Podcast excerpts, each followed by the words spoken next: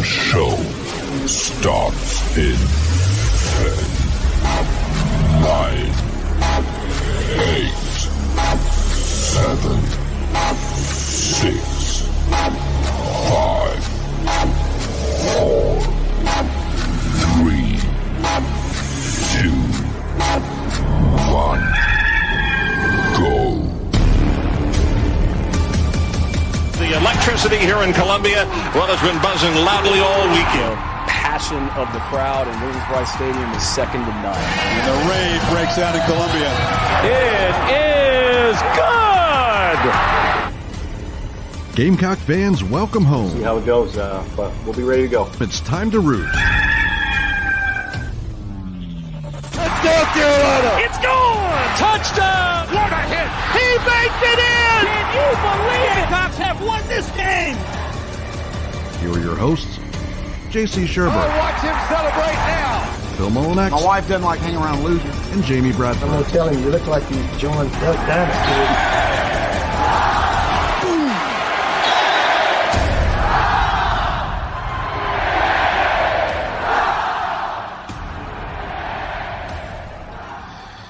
Yeah, there's been a lot of that going on.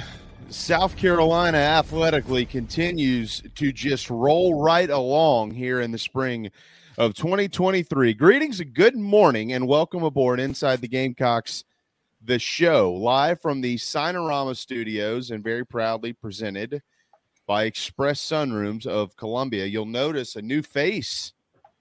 His name's JC Sherbert. He got captured by Mickey Mouse, but they did capture and release. So he has returned home and returned to our program, and he will be with us, luckily, until 1 o'clock this afternoon today. We all know Phil. He keeps it moving right along. And, of course, I'm JB. We'll be joined in about 15 minutes by John Whittle of TheBigSpur.com. which all of you should already be members to, but if you're not, you need to go ahead and subscribe, and then you need to turn around and tell 10 people also that are not members to the Big Spur. You also need to tell those 10 people to become members of Carolina Rise, and I'll let JC tell you more about that here in our program, some major announcements over the weekend with upcoming events. But John will be here to recap South Carolina's second consecutive sweep in the SEC. Folks, they're now in the top 10. And pretty much every single baseball poll that out there that matters, including, of course, Division I baseball, D1Baseball.com, where they check in at number 9. Tonight, South Carolina is number 1 in women's basketball, and if they win, they will move on once again to the Final Four, looking to reclaim that national championship that they won last year, and it will be a repeat, as we all know, from earlier in the season, Maryland. I've got some great stats on what Carolina has been able to accomplish here this season, some on-the-court stuff, some off-the-court stuff, and we'll roll those out. Keith Allsep will be here at the top of the 12 o'clock hour, the noon hour, and he'll preview that ball game with us as well. We've got a lot more to get to in baseball. There's some football stuff going on. We've got an announcement all of a sudden that popped out of nowhere this week, and we'll let JC fill us in on what he knows with that. The Final Four is set. It's the most unlikely Final Four we could have possibly imagined. And I'm excited about that, frankly. So I don't know how we'll get through it all, guys, in the next hour and 54 minutes, but we're going to figure out how to do that. And most importantly, happy birthday today to Phil's beautiful bride. She turns 35 years old. And 29 again. That's right. 29. Right. 29. Yes, my darling Dina. I love you, baby. Happy birthday. All right, Cradle Rob and Phil leading us off with some big news today here on Inside the JC, what's up, man? Well, I'm glad I saw that because, you know, like Dina's one of my best friends, right? And so I didn't happen to look at Facebook today, and then so I don't remember anybody's birthday when that happens. And I feel, but mine's easy to remember because it's the day after Christmas. Two of my brothers and three of my cousins were born in March. So was my grandmother. So I always get them confused. So I'm glad Phil had that right there because I just shot off that text. You know, happy birthday, Dina. So I'm glad that happened. But certainly, yeah, happy that she's celebrating her birthday today and all that good stuff. But this is a big week for birthdays for me. We finished the year. It's like, yeah, I got my wife's today, my dad's tomorrow, and then Friday is my youngest daughter's birthday. So, wow. Yeah, yeah, it's a loaded week for birthdays in my family. That's how I start the month, Phil. Yep. My kids are March 2nd. My wife is March 8th. It's a very expensive week. That's right. That's right. And we all apparently get real. We really need these people to spend money with our partners around here, because we got two in May. We got Nats on the 3rd, and then the Moose was born on the 18th or 20th, one of those days. So it's kind of spread out though around here. The other one's in August, so not a bad deal. Of course, Red, his birthday's in March, because that's when I got him. That's when we celebrate our birthday. Well, his birthday. Woo. Maybe just put it on St. Patty's Day every year. Red, you're wearing green. Me and Red are wearing green and getting tanked. Kind of By the way, last Friday I ventured out to the bar after I got off with you guys for St. Patty's Day, and oh my dear sweet Jesus, it's the middle of the day, and like I said, St. Patrick's Day up here is like a national holiday. I mean, it's not. It's not just, let's go to a festival the Saturday of, or I mean, everybody's wearing green, everybody's off work. The bar was so packed, there were grown men walking out of the bar to take a leak in the bushes, because smaller bathroom, smaller bar. But we enjoyed March Madness out there with some good friends of ours and all that good stuff. But St. Patty's Day is legit around here. I'm like, It's like, hey, let's eat some corned beef and cabbage and get tanked. Yeah. Beef sandwich. Well, I mean, I don't know how much of those drunk fellas remember of March Madness, but like, there's no way that we could have predicted what we've just watched, guys. This is nutty. Do you like it? Do y'all? I was asked this question this morning. So, if you're in the Final Four, you're either really good or you're really hot or both, right? There's no other way around it. I mean, yeah, there's probably some luck in there, but you got to get that far. You are good. So I think we have the 4 hottest teams in the country. Doesn't that make for an excellent Final Four? Right? I love it. I mean, I think just look at the games we watched to get here, JB. I mean, it's been awesome. This has been fun basketball to watch. I agree. I like it. I like the Cinderella stories. I thought when I saw San Diego State play Charleston, and also. Yeah, that was a competitive game, and Charleston did not play their best game. They had their chances. Think about that. Think about how good Charleston actually was at the end of the day. And I thought, my goodness, San Diego State's got – so this is a research on their coach. And y'all remember Steve Fisher, who recruited the Fab Five and was at Michigan, and they got in trouble for cheating. Well, he got kind of like – abolished out to the West Coast. He took over San Diego State. He coached there 17 years, and they sort of overtook like UNLV and those schools out in the Mountain West as the team to beat. And then his top assistant is now the head coach there. So they've been working at this for a while, kind of like Gonzaga, didn't break through for a long time, but they were legit. So I, this did not completely shock me. Alabama this year has had some games that they didn't play well in. Carolina won of them, and that it came back to bite them against the Aztecs, and then it was just an amazing game yesterday. Miami sort of was knocking on the door last year. Jim Larrañaga getting the U back, and then UConn. Wimp Sanderson told me on the show the day before the tournament started on the show in Tuscaloosa, the day of the tournament that started. He was like talking about if Alabama would win it or not, but he's like, UConn to me is one of the best teams in the country. They just haven't played like it. Well, I watched him against Iona, and I'm a big Patino guy, so I took Iona. Iona's playing their butt off, hitting shots, drilling threes. They're only up 2. UConn turns it on the second half, fellas. Wow. Yeah. And Wimp Sanders. So hey, I maybe should have trusted him, and taken UConn to go. And then Florida Atlantic's just an amazing story. I mean, their coach kind of came out of nowhere. He was an assistant under Mike White at Florida. Their team is an older veteran team, and they're legit. And there are great, great stories. Kind of interesting. You got 2 of the teams in the Final Four from South Florida. And then you got UConn, who's kind of an established team, and then San Diego State. So it's a lot of small fan bases. You know, UConn's probably the largest fan base, and only two high majors. Now, what I think this is where I think this is bad is the net ranking. And you start to see people start to complain that the commissioner of the ACC started to complain about the net ranking. And the selection committee is too dependent on it. And I think this proves it. And I think last year proved it too when you got an 8 seed North Carolina who was grossly underseeded because of the net. And then they go all the way to the Final Four. I think there's too much, that goes into that. That's not about winning basketball games. It's more about stats. And, hey, man, you want to play fantasy football? Go play fantasy football. Look at the net. Fantasy basketball. Go look at the net.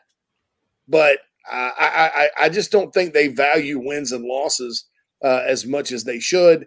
And then forget about the eyeball test because I don't think anybody knows, in that meeting room anymore. So I think that sucks. And I think that's why we have two mid-majors and Miami in the Final Four. And I think they need to really take a good look at that. Because, look, Cinderella stories are great. Weird Final Fours are great. I love them. But this starts happening year after year after year. Then your seeding process is an issue, and I see a bad trend happening with it. There's too many good teams that got left out. I don't care what anybody says. Clemson should not have gotten left out.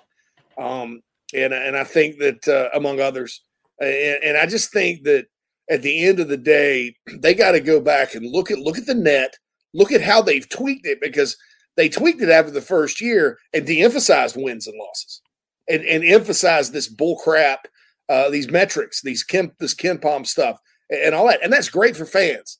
And I love Ken Pom, and that's great to look at. But it should not determine who gets in and who gets out because that style of play, and the object is to win the game, not look pretty doing it. And that's bad for the sport of basketball. So I've had my rant there about that. But that's why we got Florida Atlantic and Miami, San Diego State, and UConn in the Final Four. Yeah, well, to your point, it's connecting the dots because the net rankings when the tournament was announced, you had UConn was 8th, Florida Atlantic 13th, and San Diego State 14th, Miami 35th. So you had three of the top 14 teams by the net ranking that are in the Final Four right now. So it's just, in my opinion, it's smoothing out the process, right? And trying to perfect it a little bit. It was never going to be perfect. None of this is, but what it actually proves though here, JC, because what I'm saying, connecting the dots is to the seeding, right? So I don't know that Florida Atlantic, they're a 9 seed and there's a chance that the national championship could have two teams in it separated by 53 miles on I-95, right? Florida Atlantic and Miami, Boca Raton to Coral Gables. I don't know that if the net actually correlated with the rankings and the seeding. I'm not sure that people would be shocked to see Florida Atlantic here, but they are because it's a 9 seed. If you actually went strictly by the net and by the eyeball test, you would have actually probably had FAU as a much higher seed. You know what I mean? Yeah. So, well, I'm in agreement with you there. I mean, I think with my complaint about the net is it's used as a more of a barrier to keep teams out than how necessarily, the teams that got in, because all these teams that you mentioned, they were getting in regardless. Right. So what I think they do is when they get to the first four out, last four out, whatever, they just go strictly off the net. And that leaves some deserving teams out. And then you're right. They open up a whole nother can of worms with the seeding process, which is asinine. UConn should have never been a 4, so it's like they're selectively using criteria to seed the field, but then they're keeping they're not using that criteria to evaluate the teams that should have gotten in. That's just my rant on it. I think that, I think the net sucks. I think even though, largely, like you said, they all the teams in it were ranked highly than the seeding. I think the seeding is even worse. And I think they got to do something about it. I mean, I think that as much as the football committee, which we'll probably have some problems with that down the road because all these people are ancient. They still think it's the 1980s, and the object is to go undefeated. Oh, they're undefeated. You're in. I don't care if you have played nobody. So there's that. As much as the football committee does baffle you at times, the basketball committee to me has gotten worse and worse and worse as members of the national basketball media have influenced the process more and more. And get those guys out of it. Let's get back to the day, where, you just sit there and listen to folks like Andy Katz or whatever say over and over how bad the ACC is based on these metrics, and of course you're going to say, oh, well, they're bad, bro. It's like a chicken, one chicken starts clucking, the other one starts. There's plenty of that in the national and so everybody just starts, believing it, and I don't like it. But anyway, I think that I will be watching the Final Four and I will be pulling for FAU. I'm pulling for the Aztecs. I want to see FAU and Miami in the championship game. I just think that'd be a neat situation. Well, Jimmy, South Florida's been an emerging basketball hotbed for a long time. I mean, when you think of great basketball places, you do think of New York and L.A. and New Jersey and Philly and Detroit and Chicago and places like that up north. But South Florida really, I mean, it takes a backseat to no one. And Jim Larrañaga has done such a great job there because he sells the school, their NIL, as much as I talk about it, not working for football, and I'll stand by that. But I've always said for basketball, it's a different game, because you can go get a mercenary and get hot at the right time and be okay. So their NIL thing's working. Larrañaga is a great coach. Then you got the stories like FAU and San Diego State and then UConn. Danny Hurley – really very impressive what he's done with this team. They're big and they're athletic and they can shoot. So it's going to be a heck of a matchup, I think, when you watch them play the FAU Owls in a couple of – they play FAU, right? And then San Diego State and Miami? Right, yeah. Am I right with that? No, you got Florida Atlantic and San Diego State and then Miami, UConn coming up after that. Oh, okay. So we're going to have Florida Atlantic or San Diego State in the final. Yeah. Either way. Yeah, exactly. Nice. Well, there's a good chance that there could be a number one seed in the final of women's basketball. We'll get to that later because Keith Allsep's going to join us, and a pretty good one to have on game day when it comes to South Carolina women's hoops. But we do need to hit a timeout. Carolina swept again this weekend. They are rolling and into the top 10. John Whittle covered it all, and he'll join us right here on Inside the Gamecocks, the show, when we return. Family vacations, a new car, a new boat, all cost money, but you don't necessarily have to make more to afford any of that if you can save cash that's flying out the window now. iHelp Consulting can help you finally get the kids to Disney World, upgrade the minivan, or drop that new boat in the water next summer. Let Daniel and iHelp Consulting consult with you. No fees, just savings. You pay them a percentage of those savings. Save on essential services, credit card fees, you name it. Let them find it. These folks are incredible. iHelpConsulting.com. How can I help you? Just as your State Farm agent combines good neighbor service with surprisingly great rates, you can combine your home, auto, life, or small business insurance with Tony Pope's State Farm Insurance today. And guess what you'll get? That's right, even more good neighbor service with surprisingly great rates. In fact, Tony Pope's State Farm is your go-to agent anywhere in South Carolina, North Carolina, or Georgia for the service you deserve at the price you want. So try combining your home, life, auto, and or small business insurance today. Tony Pope State Farm has been in business for more than 30 years and can handle anything you need in the tri-state area. Once again, Tony Pope State Farm will help you mix and match perfectly. Call 843-851-2222 or visit TonyPope.com today. Like a good neighbor, State Farm is there. The real estate market has changed dramatically from just a year ago. Rates, supply, demand, all of your traditional factors are in a transition phase. That's why if you or someone you know are considering making a move in the Lowcountry, contact me, JB, at Coast to Coast Realty. I work with an outstanding support cast of attorneys, lenders, inspectors, insurance agents, and more, all of whom are valuable in helping find a way for you to comfortably make your real estate decision. That's right. Call me, JB, your Lowcountry real estate broadcaster. Traveling to cheer on the Gamecocks? Reserve your hotel stay with Fan Plans. Your booking supports Inside the Gamecocks and the Big Spur, plus you still earn your hotel loyalty points. Visit fanplans.com/InsideTheGamecocks. What's up, Gamecock Nation? This is Jakai Moore from the DMV, and you are listening to the show.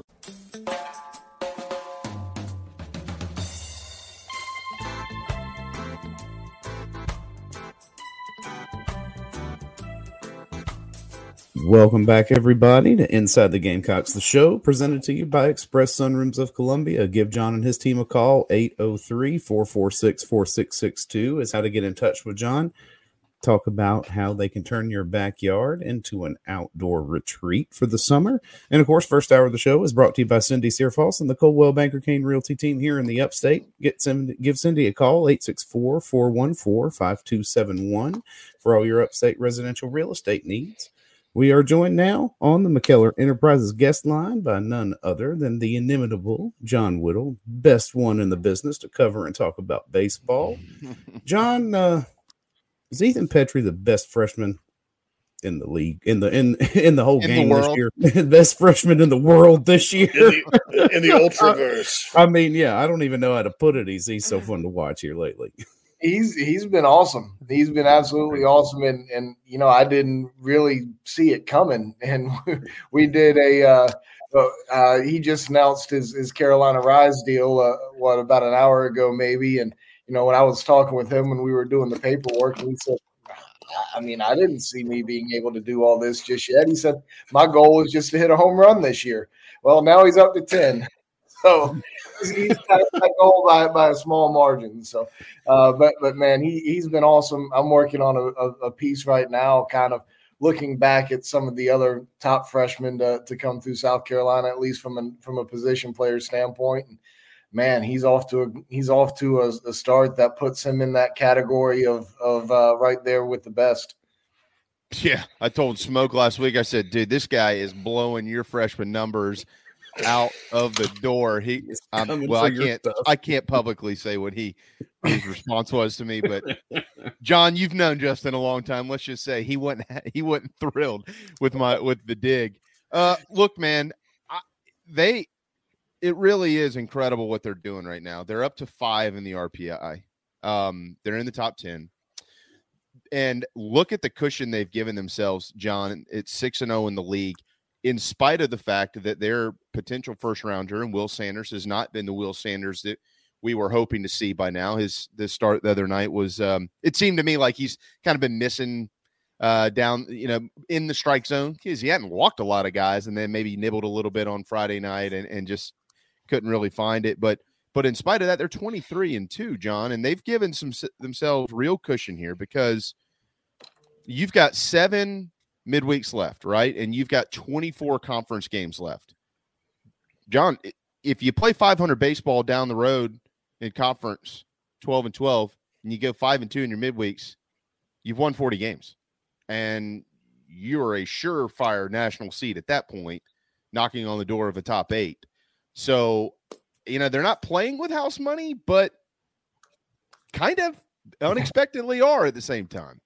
Yeah, I mean, it's been a great start to the year. I mean, there's no doubt about that. I mean, I thought that the non-conference portion of the schedule would be pretty easy for South Carolina to navigate. They even did so a little bit better than I thought by about 2 games, and then you know, I certainly didn't think 2 sweeps were coming. Not that you know, Georgia and Missouri are the class of the league, but you know, you've really positioned yourself well going forward, and Mississippi State is certainly reeling right now. And you know, maybe this will be the week that, you know, everything comes together for them, and Vandy is a rallying cry, and things come together. But they certainly don't show any signs of doing anything like that right now. Their pitching numbers are atrocious. their defensive numbers are even worse. Yeah. And they're only mid-pack in the league offensively in most major statistical categories. So if you're South Carolina, you feel really good about going into this weekend with the matchup that they have. And we got to remind ourselves it is the road in the SEC. It's all about not getting swept on the road, certainly trying to win 2 of 3. You probably know this number. For those that don't, this really is incredible. Let's remember Mississippi State won the national championship in 2021. We're not even 2 years removed from that yet. We've still got 3 months to go. They have lost 17 straight games in the SEC dating back to last season. 17 straight. That includes the end of the year, the SEC tournament, and the start to 2023. John, 17 straight. I didn't know that number, but that's incredible. I mean, sometimes teams just come together, right? Like, and that's the way it was for Mississippi State a couple years ago. They had some just transformative figures in that dugout. They were all really old. I mean, they turned over their entire roster last year, but you don't usually see this kind of fall this quickly, regardless of the circumstance. But man, it's been tough to watch for with a head coach out there who's a really, really good guy. Oh yeah. Yeah, no question. Yeah, Chris Lemonis, and great guy. I saw I think our 24/7 sports guy that covers Mississippi State baseball tweeted, "If you weren't worried about this team before now, start worrying." And that was before they lost 2 more games last weekend. So I got to give credit to Whittle too for football. And I said I was going to say this. I posted it on the Big Spur. The DeCarian joined at a running back thing. Whittle called this in 2020. We were sitting there after Marshawn Lloyd got hurt. I was on the phone with him, and he's like, "Man, I'd move DeCarian Jordan at a running back." And I'm like, "That's a great idea." That never happened. Well, now it's happened. And I always said that if it happened, I'm giving Whittle public credit for it.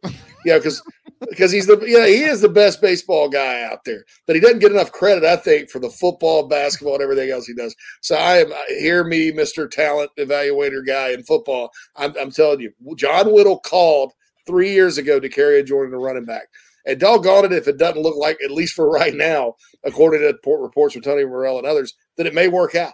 So, hey, hats off. While I appreciate that, let's be sure he doesn't fumble on the first carry and see if he can get past the line of scrimmage first. So practice reports aren't always accurate, but we'll see how that goes. The humbleness of John Whittle. I JC, not to steal your shift into football, but I wanted to make sure that I was. Because I just saw this in the Nana Sports chat box here, and I hadn't looked at this stat yet. It's a little bit under that now, but oh my God.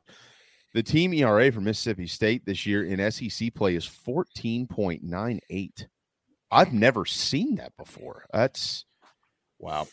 John, have you learned anything at all in the last 48 hours or learned more about the game plan to replace Will McGillis for the next foreseeable future month plus?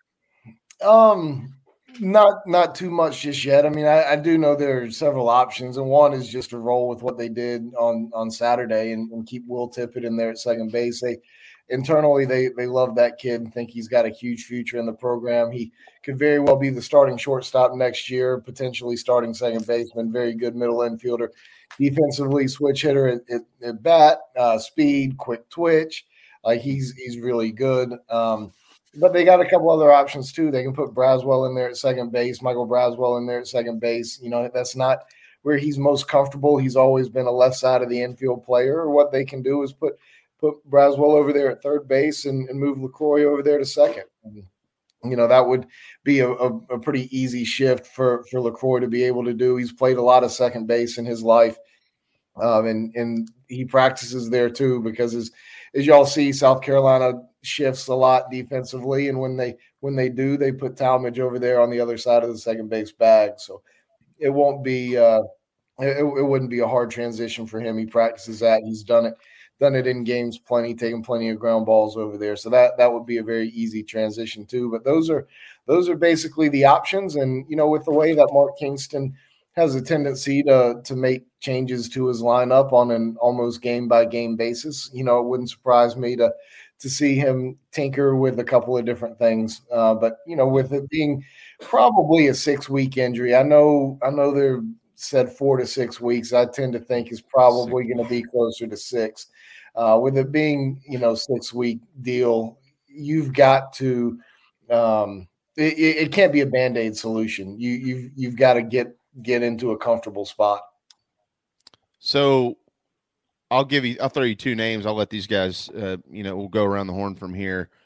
Braswell, once again, big AB on Friday night. You know, they come all the way back and win that game. I know he had you can call it a rough one if you want to against Charlotte last week, but that's long been forgotten with what he's done in the opening game of both SEC series this season, coming off the bench, we might add here, John. So get your thoughts on Braswell and how mentally he's been able to kind of get back in there and kind of like Top Gun, right? You know, come on, Mav, reengage. We did. And then also kind of your thoughts on where we are with Will Sanders. We all know how good his stuff is, but what you saw on Friday night versus what you've seen prior to that. And they've got you can't just change the rotation. They're playing on Thursday this week. So you can't just move Noah Hall up. It's not going to work like that, but I want to get your thoughts there too. Yeah, with Braswell, Kingston said a few days ago that, you know, Braswell's been engaged the whole time. You know, I mean, I think the head coach is certainly going to say that publicly. It hasn't really been that clear. He wasn't around the team a whole lot in the offseason last summer. He was off kind of doing his own thing. And he's just – he really, since the Clemson series, I think was kind of the wake-up call for him that he needed to kind of work a little bit harder and re-engage with everybody over there a little bit. And he's done a really nice job since then. And, you know, Kingston has alluded to that the last – he said, I guess it was prior to Georgia, or right after his game-winning hit, that the last 2 or 3 weeks have been great for Braswell, and they were, and it's continued. So, you know, he's earned his opportunity to get out there and get some playing time. And he's made the most of it and most of his chances. Everybody kind of laid an egg that game in Charlotte, and Braswell included. So difficult day for him, but I would try to get him in there a little bit. And then with Sanders, yeah, like you said, it's a Thursday, Friday, Saturday week this week, and you can't move kids up 2 days, especially at this point in the season, just in general. So you can't bump Noah from Saturday to starting Thursday and just drop Sanders back. And same with Mahoney from I guess it would be Saturday to Friday. But I wouldn't be surprised to see James Hicks. Not me projecting that necessarily, but I wouldn't be surprised to see James Hicks get a start on Thursday this week. And, you know, whether you move Sanders up or keep Sanders in there or not, I'm not sure. I would have a tendency to lean to move up Noah a day, and you know, Jack was moved up from Sunday to Saturday this week, so you know he'd be pitching on a full week's rest. So I kind of think you see James Hicks, but you know I don't know that for sure. Wow. Yeah.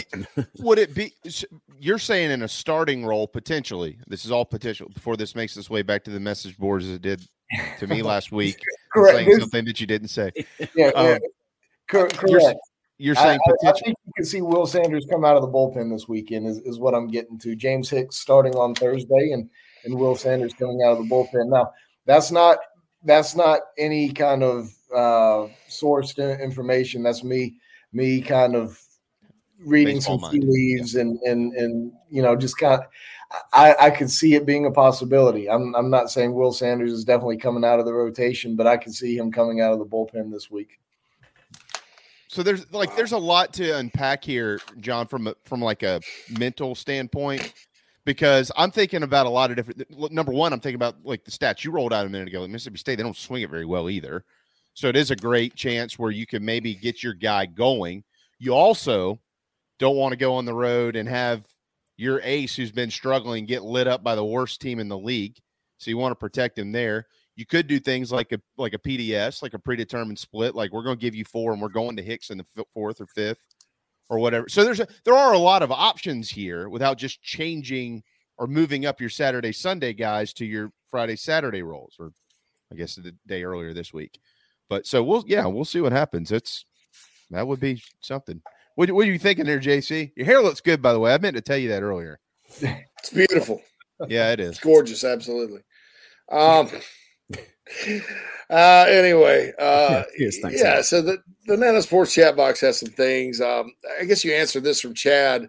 Will Carolina take a dip at second base? And how does the new how does that affect the batting lineup? I guess you addressed that.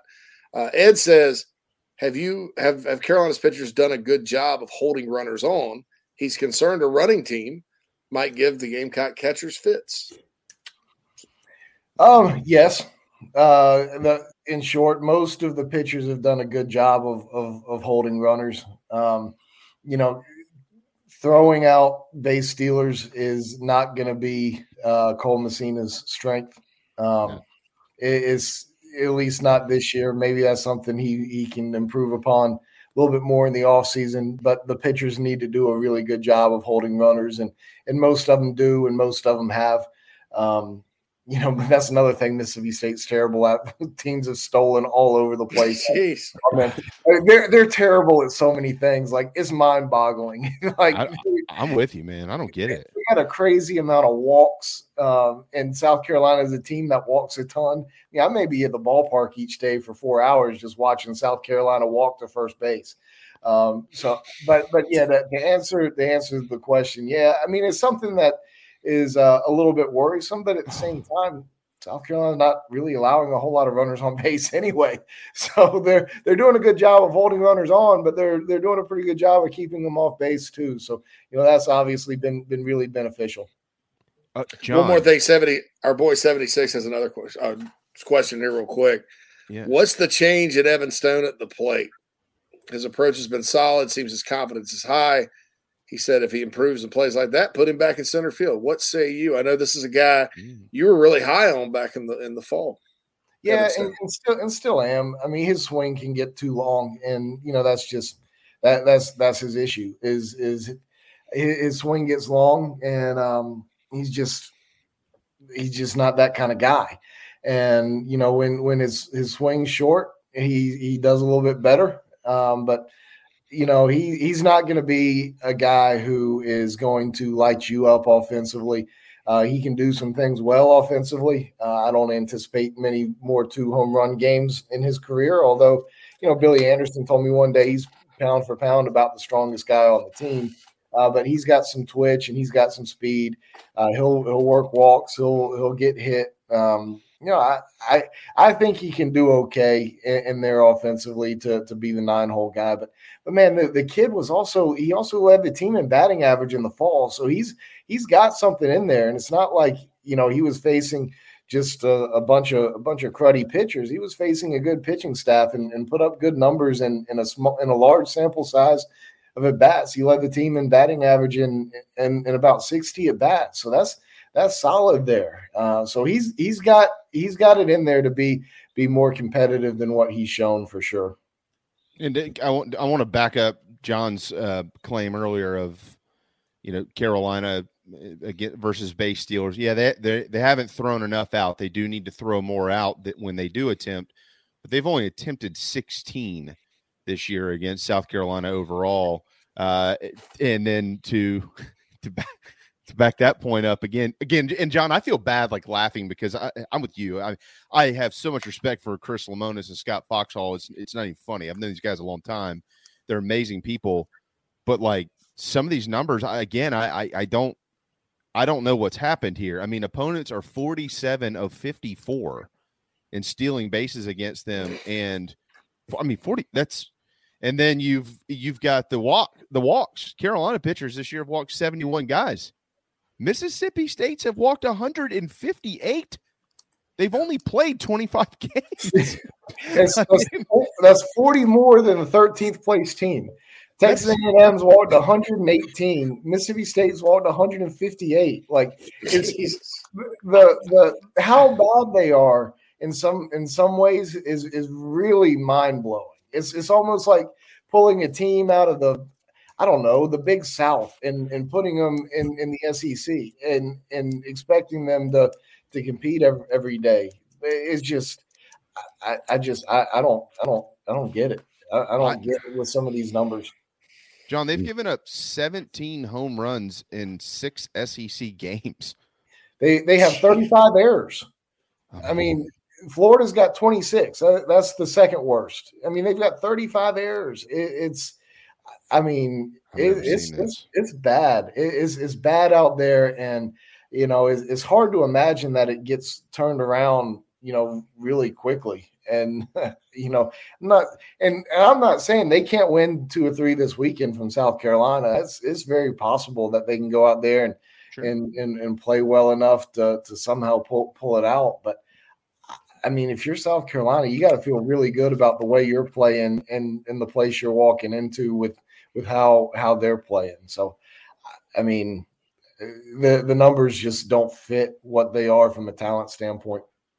Yeah, I'm with you. The walk. Vandy scored 55 runs.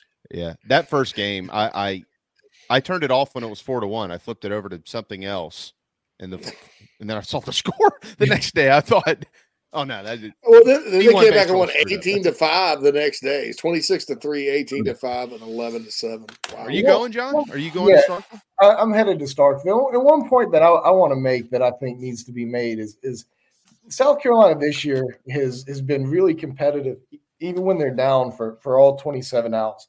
But last year's team, even though they were below 500, they competed their tails off last year for 27 outs every day. And we've seen Mississippi State get blown out. We saw Auburn give up 16 runs in an inning Saturday. South Carolina mercy ruled Georgia in 7 innings twice on last weekend. Like, teams are losing by mercy rule and giving up just non-competitive innings a lot here lately. South Carolina didn't do that at all last year. And I think that that's something that needs to be kind of reflected upon, because South Carolina is as bad as we see that they were last year and short on talent. They would not have been mercy ruled in a 7-inning game last season.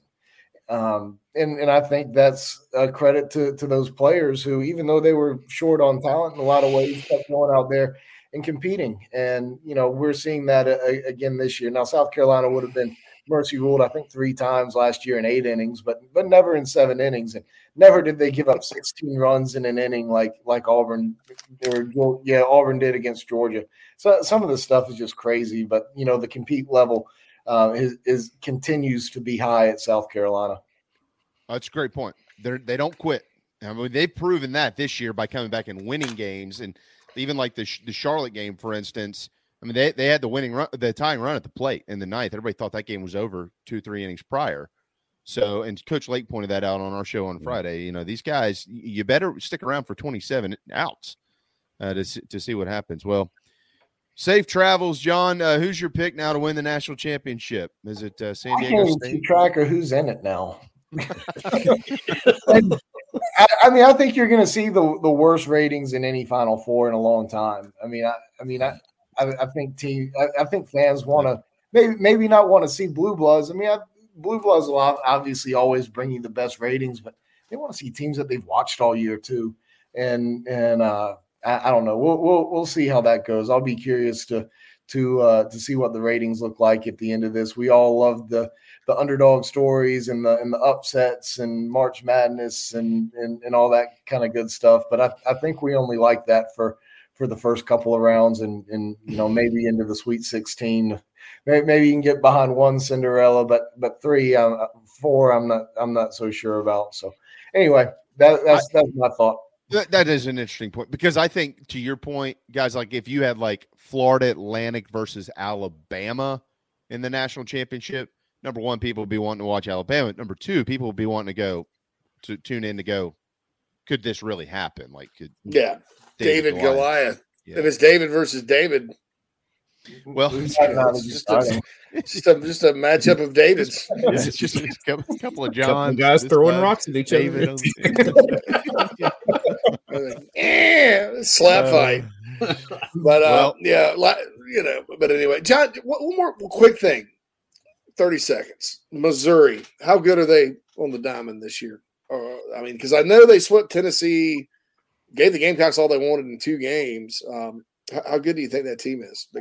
You know, and that was another thing that I wanted, or I was alluding to about compete level. I mean, I think Missouri went out there and battled for, well, I won't say, I can't do the math, 30 innings, I guess, for over the course of the weekend. Yeah, I mean, it was really impressive the way they competed. Now they've had some arm injuries. They had arm injuries coming into the weekend, and had a couple more on the weekend. So I don't know that they're going to be able to win as many SEC games as I thought they would, because now they've become short on the mound. But those hitters battle. I mean, Luke Mann was preseason first team All-SEC, their third baseman who hit 3 home runs on Friday night. He's going to continue to be good. Williams-Brice, their center fielder, who came in and pitched some, he's really good. They've got a freshman, Bargo, who's really, really good, going to be somebody to watch for in the league going forward.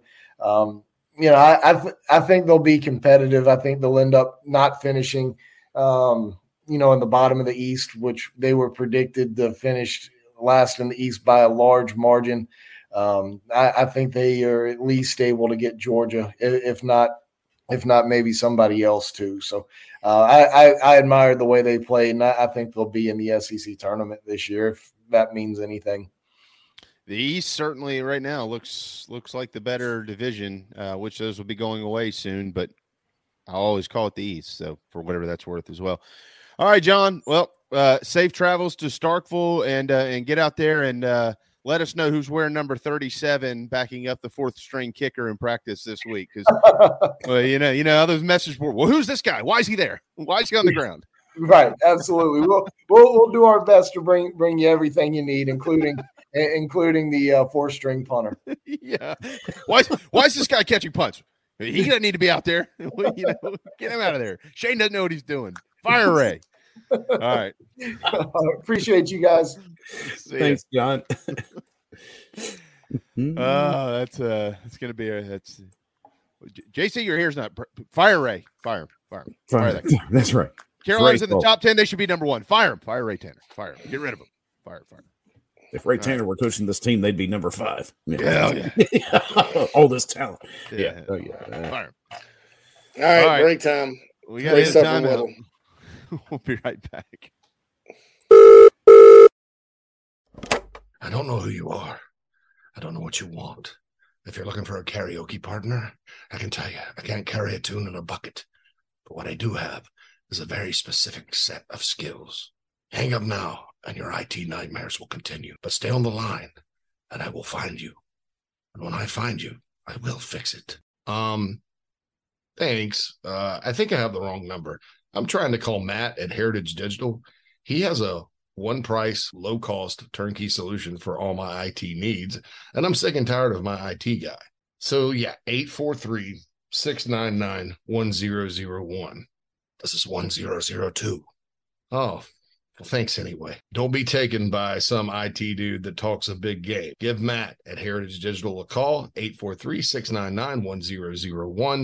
Gamecock Nation, JB here, and I'm here to tell you about my new favorite painting company, A Couple of Painters. These guys are the best. Gamecock fans and excellent painters, and by far the best and easiest quote I've received. They're licensed in both South Carolina and Georgia. They offer 10% off for military, repeat customers, or if you heard it on the show, commercial and residential painting, deck, fence, and cabin staining, cabinet and furniture refinishing. They'll even remove popcorn ceilings and wallpaper, and they offer pressure washing. Find them on Facebook or call 803-522-6832. A Couple of Painters, proud partners of Inside the Gamecocks, the show.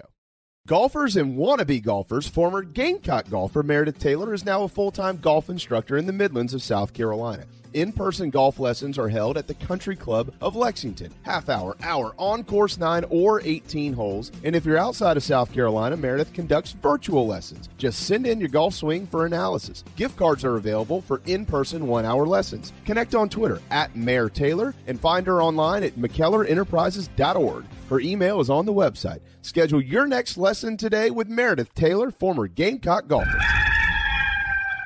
You're tuned into Inside the Gamecocks, the show. Sideline and picked off. Brad Edwards will get a convoy. Touchdown, South Carolina. Chicken scalps are racial spurs, spurs, spurs.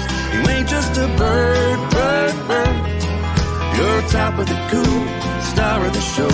You're a rooster who's born a crow.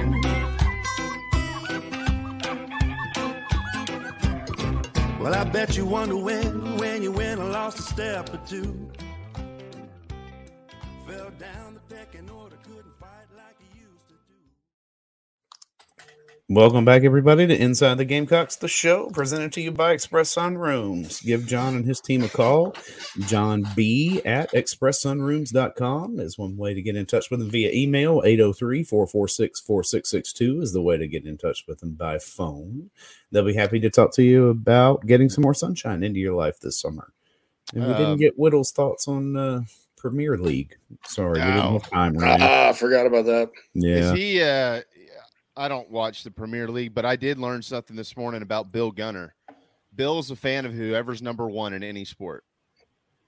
So I said, I bet you're a Yankees fan, aren't you? He goes, well, yeah, but that's for a different reason. I'm like, oh, it's not the 27 championships. Oh, what are you? A Bulls fan in the 90s, Cowboys fan in 95. Ring chaser. Yeah, oh yeah, that's what I told him. I was like, Bill, I said, now I realize why you don't care about watching the Final Four this weekend, because you got your top-ranked Oklahoma softball team welcoming ninth-ranked Texas to town. So he's all fired up. Hey, I got to mention this real quick. I was out at the I took the kids to the beach yesterday, and JC, we went to the beach down here in March. It's beautiful. And yes. We were just kind of sitting there collecting some stuff. This cat comes flying by me on an electric bike, and he got it from Electric Bikes of Charleston. I mean, he didn't listen to our show, so I wish that I could have thrown that plug in there.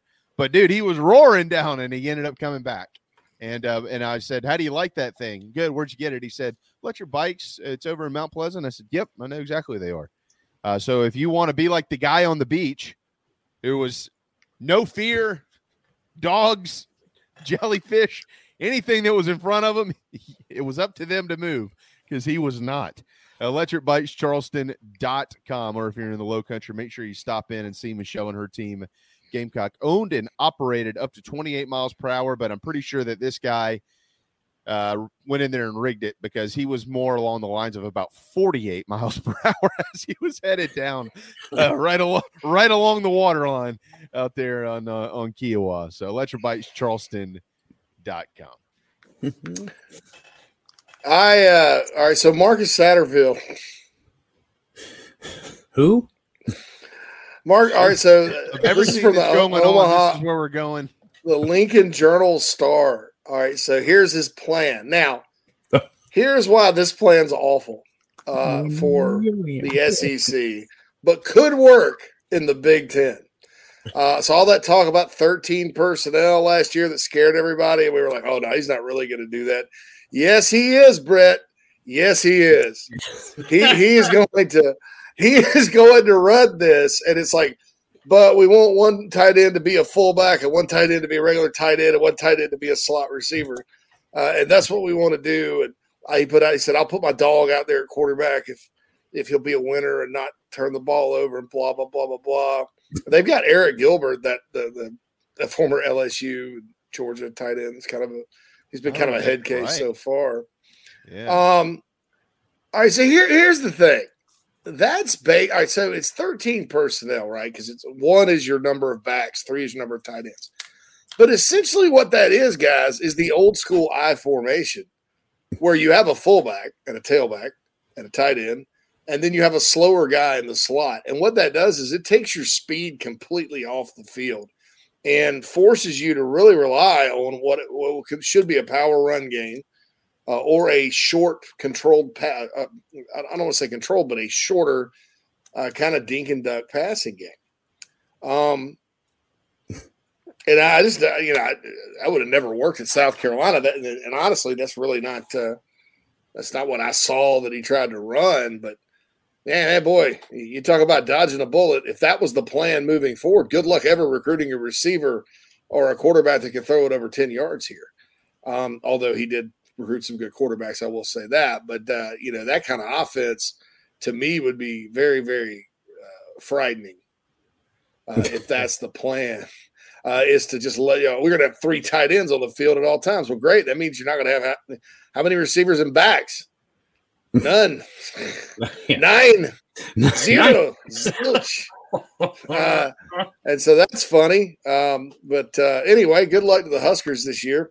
In the Big Ten, though, man, if you get some big beefy O linemen and you have a really good back, and you go recruit pretty well at tight end. I mean, you can do it, but it's almost like a Paul Johnson kind of thing where he had one receiver and all that. So I think I thought that was just kind of interesting. The first we've heard of Marcus Satterfield, the evil genius, has been in the lab with a pen and a pad trying to get his dang offense off, right? Hey, get ready, Nebraska. You're going to beat Northwestern and Iowa this year if you play them, and everybody else is going to hang half 100 on you because you're going to be moving in quicksand. They're going to take the Big Ten by storm. Something they've never seen before has arrived to the Big Ten, literally. So everybody, buckle up. Speaking of the Big Ten, Quantrell in the chat box said, "I know Keith isn't a fan of Caitlin Clark." But bro, she had a 40-point triple-double in the Elite Eight. Yeah, and he's right. I mean, so Caitlin, and everybody else on that team. I mean, you know, come on. 41, 10 boards, and 12 assists last night. I've never heard do that. That was a hell of a game. She's a good player. She's a great player. Yeah, she's a great player. It's a different situation at South Carolina, though. I mean, because you've got a bunch of great players. You have 12 All-Americans, yeah. Stats, you know. And they play as a team, you know. Right. They're not upset that they don't fill the stat sheet and all. That's what's amazing about Carolina is you can get a great defensive effort from, like, a team like UCLA, which did play pretty well on defense the other night and have an off-shooting night, but they just smother you on defense. And I'm trying to think of a basketball team outside of maybe Nolan Richardson, but that was kind of a full court press all the time deal that guarded you with this type of talent like they do. I mean, they're fully committed on the basketball.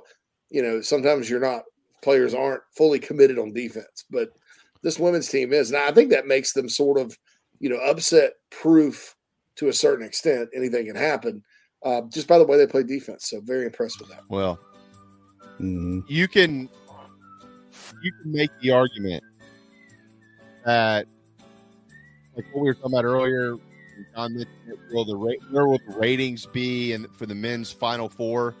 You can make the argument that if the Gamecocks take care of business tonight, that the most anticipated Final Four matchup next weekend will be in the women's game with Dawn Staley and the Gamecocks and Caitlin Clark in Iowa on Friday night at probably 7 o'clock. So we'll certainly talk to Keith about that. But you can make that argument. I mean, you really can. I mean, the men's game is bigger, and there's more people that watch it. But this storyline will get out if Carolina does what they're supposed to do tonight. I can assure you that. The national media wants it, so they'll make sure it gets out. Yep. And LSU and Kim Mulkey. Yeah. Yeah, that's right. That's right. The Final Four, too. Yeah, that's one of the media darlings did go down. Yeah. This is, to y'all's point, Ohio State and Virginia Tech have to play tonight. But this is turning into potentially a dream Final Four scenario for the ladies' side with the stars actually aligning. So we'll get into that with Keith. But timeout, hour one in the books. JC's back. Everybody, relax. Back. What's up, Gamecock fans? This is Pitcher Noah Hall. If you want some delicious food for your event, I suggest visiting nanasports.com today to find out what they all have to offer. It's really good Southern cuisine based out of Charlotte, my hometown. I hope you guys go check it out. Go Cox and go Nanas. Are you looking to buy a new home? Kevin O'Connell with Union Home Mortgage is a local mortgage expert and Gamecocks fan servicing North and South Carolina. Whether you're buying a home, building your dream home with new construction, or turning your equity into cash, UHM's world-class service will ensure you find the perfect mortgage to achieve your home ownership goals. Call Kevin at 803-906-0244 or visit UHM.com today. Union Home Mortgage is an equal housing lender. Fisher in MLS 2229, LONMLS 1772182.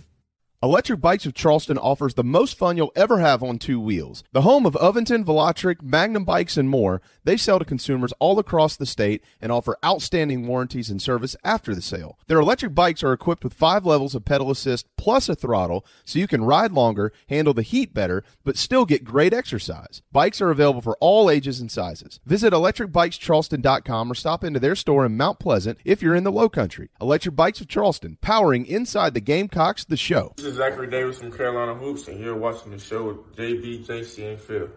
Go Cox.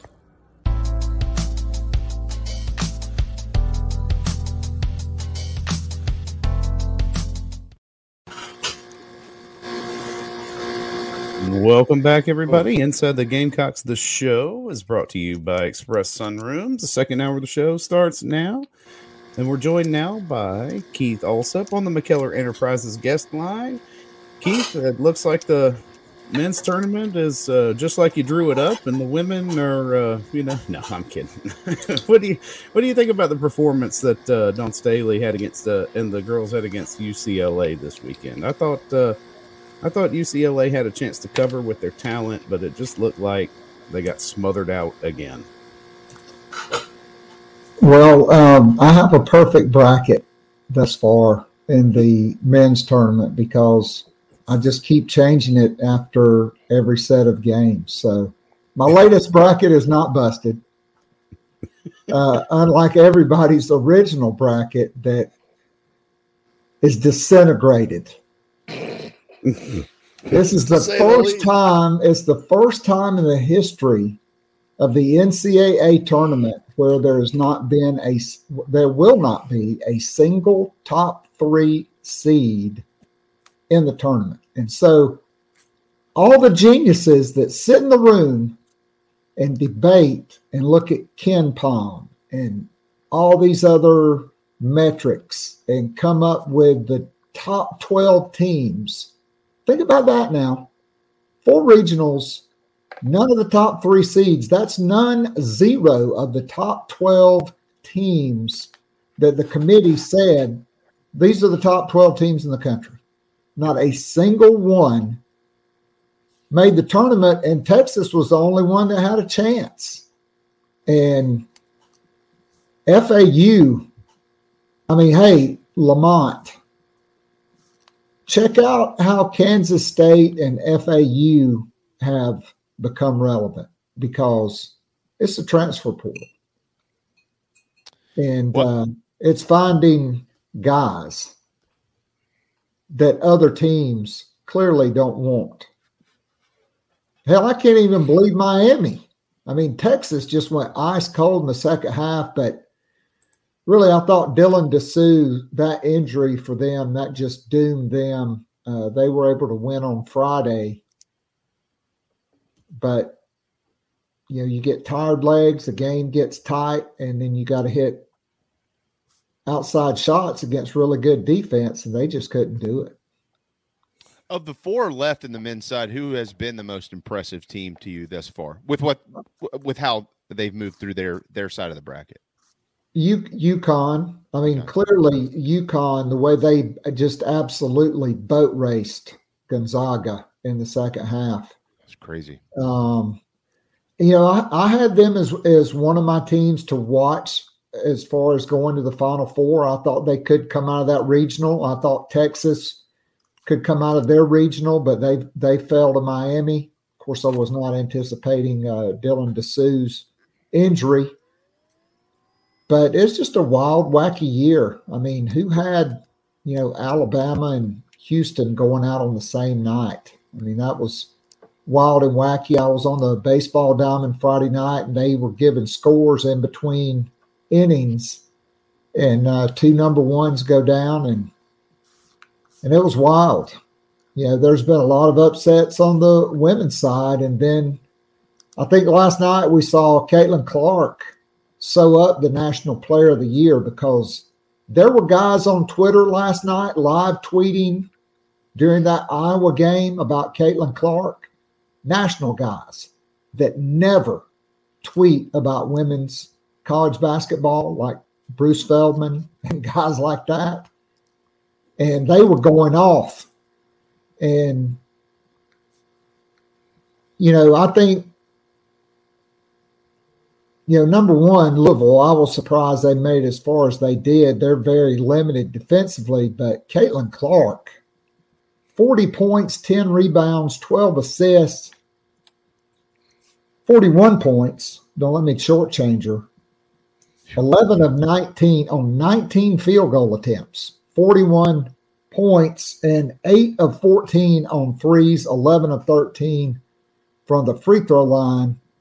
It may have been maybe the most dominant performance across the board I've ever seen in a women's college basketball game. So, Keith, we hit on this last week, and in just a second, you know, we'll let you kind of take us through the matchup tonight between South Carolina and Maryland, their second of the season. If Carolina takes care of business, though, the way that we all expect them to do, and more than likely in Virginia Tech takes care of business against Ohio State, if you are a fan of the sport of basketball, and I made this comment before, I'm not sure if you were in yet or not, you can make the argument that the most anticipated Final Four game coming up this coming weekend between both men and women would actually be on the ladies' side, maybe for the first time ever, with Carolina versus Iowa and Caitlin Clark, because you just mentioned what the national media has done to kind of prop her up. But bigger than that, for the ladies, if Carolina does what they're supposed to do, Virginia Tech wins. I'm not sure that women's basketball could ask for a better group of four in the Final Four because of the personalities, because of the storylines, the Clark, the Mulkey, the Reese. We know about the Carolina stuff. And then you'd almost have a number one seed in there in Virginia Tech. Is like, do y'all mind? You know, we're here too. That would be a dream scenario, in my opinion, for the women's side of the bracket. I think you actually pointed out last week these exact four teams, didn't you? I thought the most intriguing matchup on the other side, just because of the coaches, would have been UConn and LSU. I did think LSU would go to the Final Four. I picked Iowa and South Carolina. But as I said, with UConn, it's just hard to pick them from game to game because their roster is so limited. You don't know if they're going to have all their players. Sanchez went down with an injury. She missed some time. Ohio State, don't count Ohio State out. Their press really as good a guard play as UConn has. Ohio State with their press has really confounded teams. And so I'm not really counting them out, although I do like Virginia Tech. I wish Elizabeth Kitley was more physical. She's a lot more finesse. But they've got a little guard from Australia that is a jet, and she can just shoot from NBA three-point range. But they're not that deep. But for South Carolina, this is going to be, I think, their most difficult challenge of the tournament, because Maryland is not the same team they were on November 11th, because Diamond Miller was just coming back from injury. She was still out. She did not play. Lavender Briggs, who comes off the bench now, transfer from Florida, if that's a familiar name. She started, and Abby Myers, who is their second leading scorer, she was the only player that scored in double figures, and she scored 21 points that night. The Gamecocks rolled 81-56. But Diamond Miller is 6'3", and I just think she presents different challenges than any player South Carolina's faced, because she's so athletic. She can handle the ball. She can pass the ball. She's not a prolific three-point shooter, but you have to respect her range. And Maryland plays five out, okay, around the three-point line. So they literally have no post player. So and they play five players that can pass, dribble, handle, and shoot. That's what they do. They get up and down in transition. They average 80 points a game. They have attempted 642 three-pointers. They made 36.1%. South Carolina has only attempted 490 three-pointers and have only made 31%. Now, Maryland was only 6 of 20 the first time they played South Carolina. But Diamond Miller changes the narrative, and, you know, November the 11th, nobody is in midseason form. Okay. And so, to me, South Carolina likes to play Camila Cardoso and Aaliyah Boston together. How do you do that if Maryland has players that are making threes? Because Cardoso can't guard out there. Boston can a little bit. But Maryland is going to drive, and if they get by you, they're going to shoot a layup. If you come off and help, they're going to kick to a wide-open three-point shooter. And it's going to stress South Carolina. Now, I think the crowd will be overwhelming for Maryland. It was, from what I was told from people who were there on Saturday, it was like a South Carolina home game. Mm-hmm. But, you know, this is a big challenge, but I think, you know, South Carolina has met every single challenge, and I don't know if you see more Leticia Ami here than Camila Cardoso. Maybe you see more Victoria Saxton than we've been accustomed to seeing because of matchups. And maybe it's just Cardoso for Boston and Boston for Cardoso. Or maybe Dawn just says, screw it, stop it if you can, and we'll just gamble and see how many of those threes you can make. To me, that's going to be really intriguing because you've got two completely different styles of play. Talking with Keith Allsep about the women's game tonight. Of course, Gamecocks and Maryland tip off this evening, the right to go to the Final Four. The fourth Final Four in Gamecock history, chasing their third national title. You're right. Maryland probably isn't the same team that they were way back when, and I think that they've looked pretty good and played well. And you mentioned the crowd and all of that. Who's the pressure on more tonight? I would think most people would say Carolina because they haven't lost a game. But you kind of sit all year with that loss like Maryland did, and you played this well, and you arrive at your moment of redemption. You know, sometimes I think that it's almost like a reverse effect with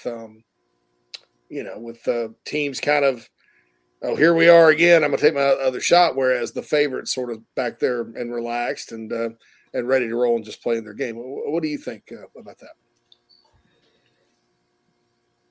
All right, so for South Carolina, they've won 34 straight. That ties the record for wins in a season, I'm assuming, with one of the two national championship teams.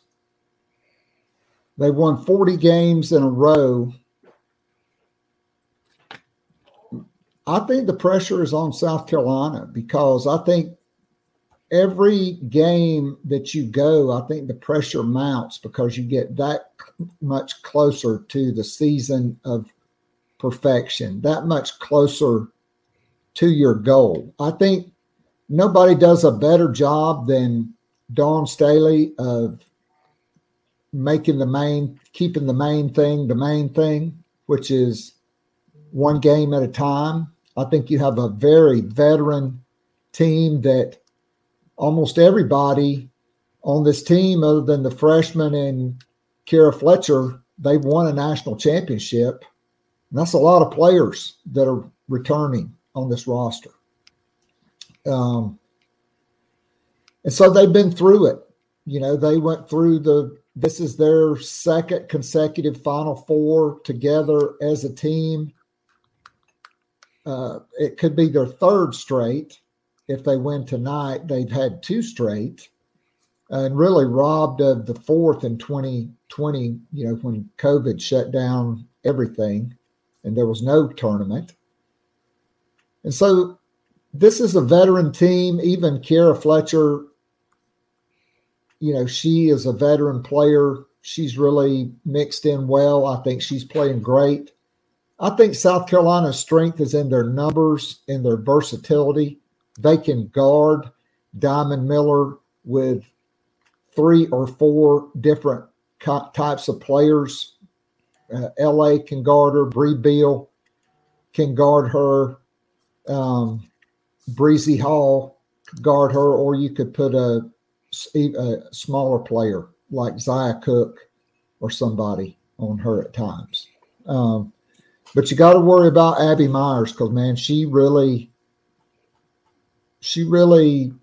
was a force in that first game, and she's been their second leading scorer all year. Diamond Miller averages almost 20 points per game and shoots 47% from the field, 80% from the free throw line. And Myers, she's a transfer from Princeton who sent Wes Miller, who has the worst toupee in the history of women's college basketball, home in the first round. And she shoots 38% from three and averages 14.3 points per game.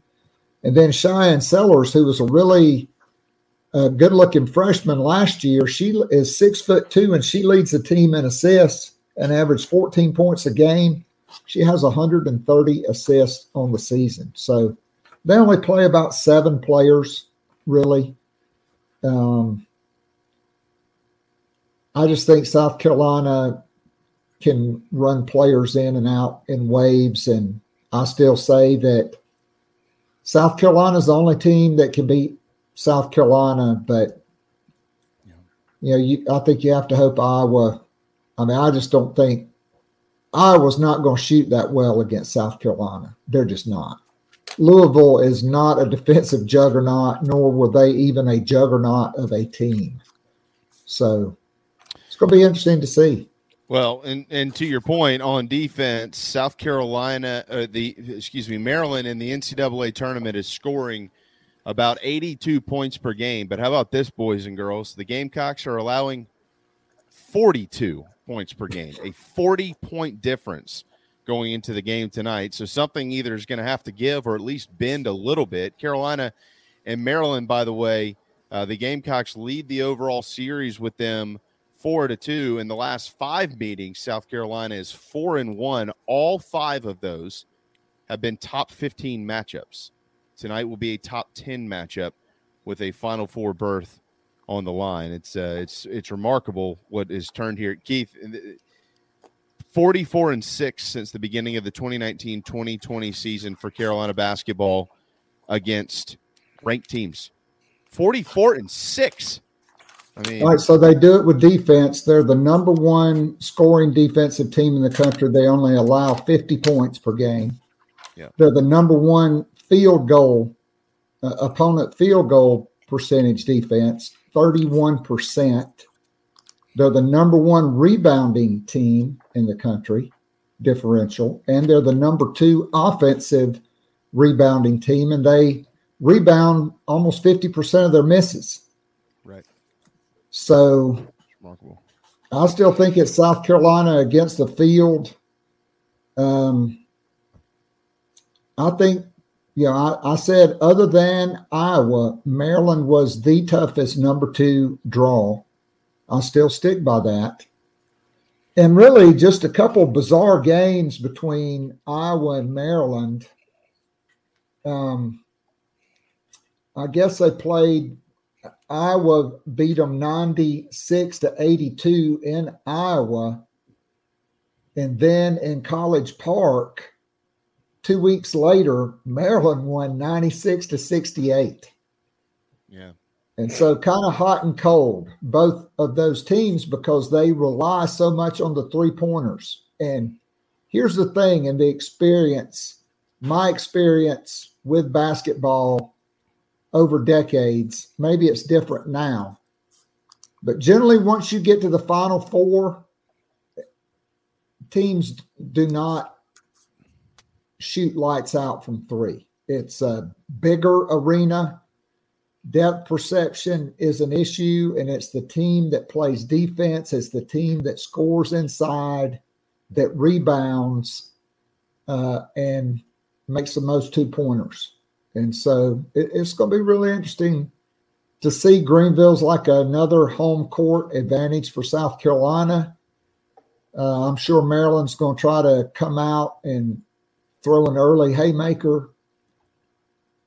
But I mean, we've seen South Carolina come from double digits down in the first quarter to win several times against ranked opponents. So I just think until they lose, my money's on South Carolina, because defense, rebounding, toughness, and experience, they've got all of that.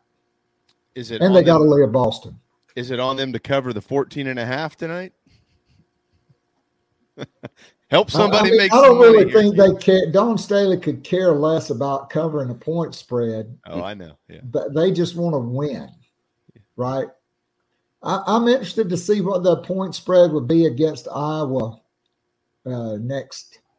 I guess it's Friday, and it's really, if you're South Carolina, I think I'd kind of be upset, because they did one team from each side of the bracket on Sunday, and now one team from each side of the bracket on Monday. So you get one less day of rest, one less day of preparation than Iowa is getting. Yeah, it's true. Well, I don't know. We'll, my prediction is they will win tonight, and it will be South Carolina and Iowa on Friday evening.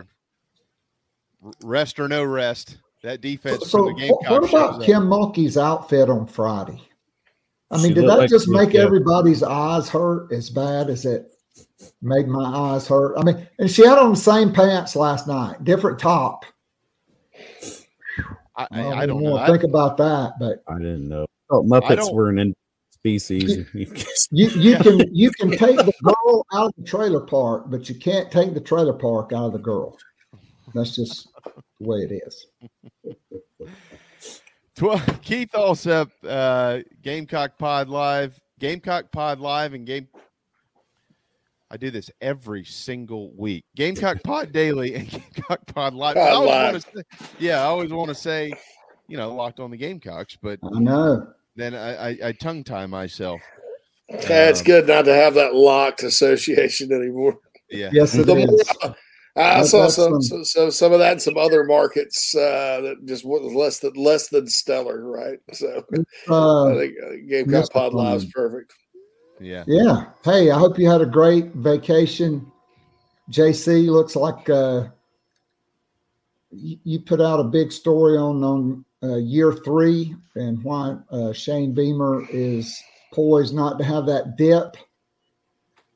Man, I hope you know who's coming in. You must know who's coming in on the transfer portal. I have major concerns on defense, but I think the offense is going to be much, much better.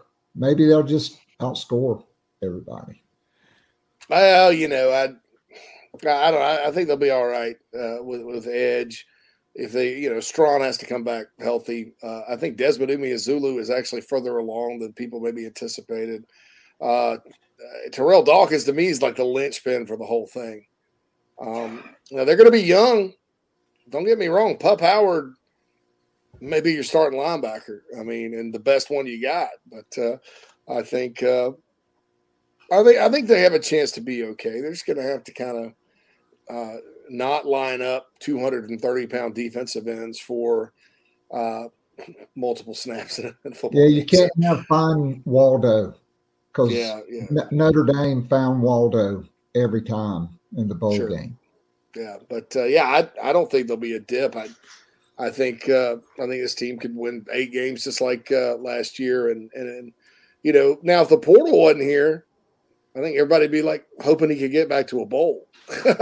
But the portal kind of changes things with regards to that third and fourth year dip, and you know, maybe Shane can avoid it. So that's the deal there. Certainly, there's a lot of good players that are coming back, and a lot of good players coming in. So you know, we'll see what happens. And recruiting continues to roll right along. So I think in 2 years, 3 years, it's gonna be a whole different conversation about expectations at Carolina. So. And the playoff will be at 12.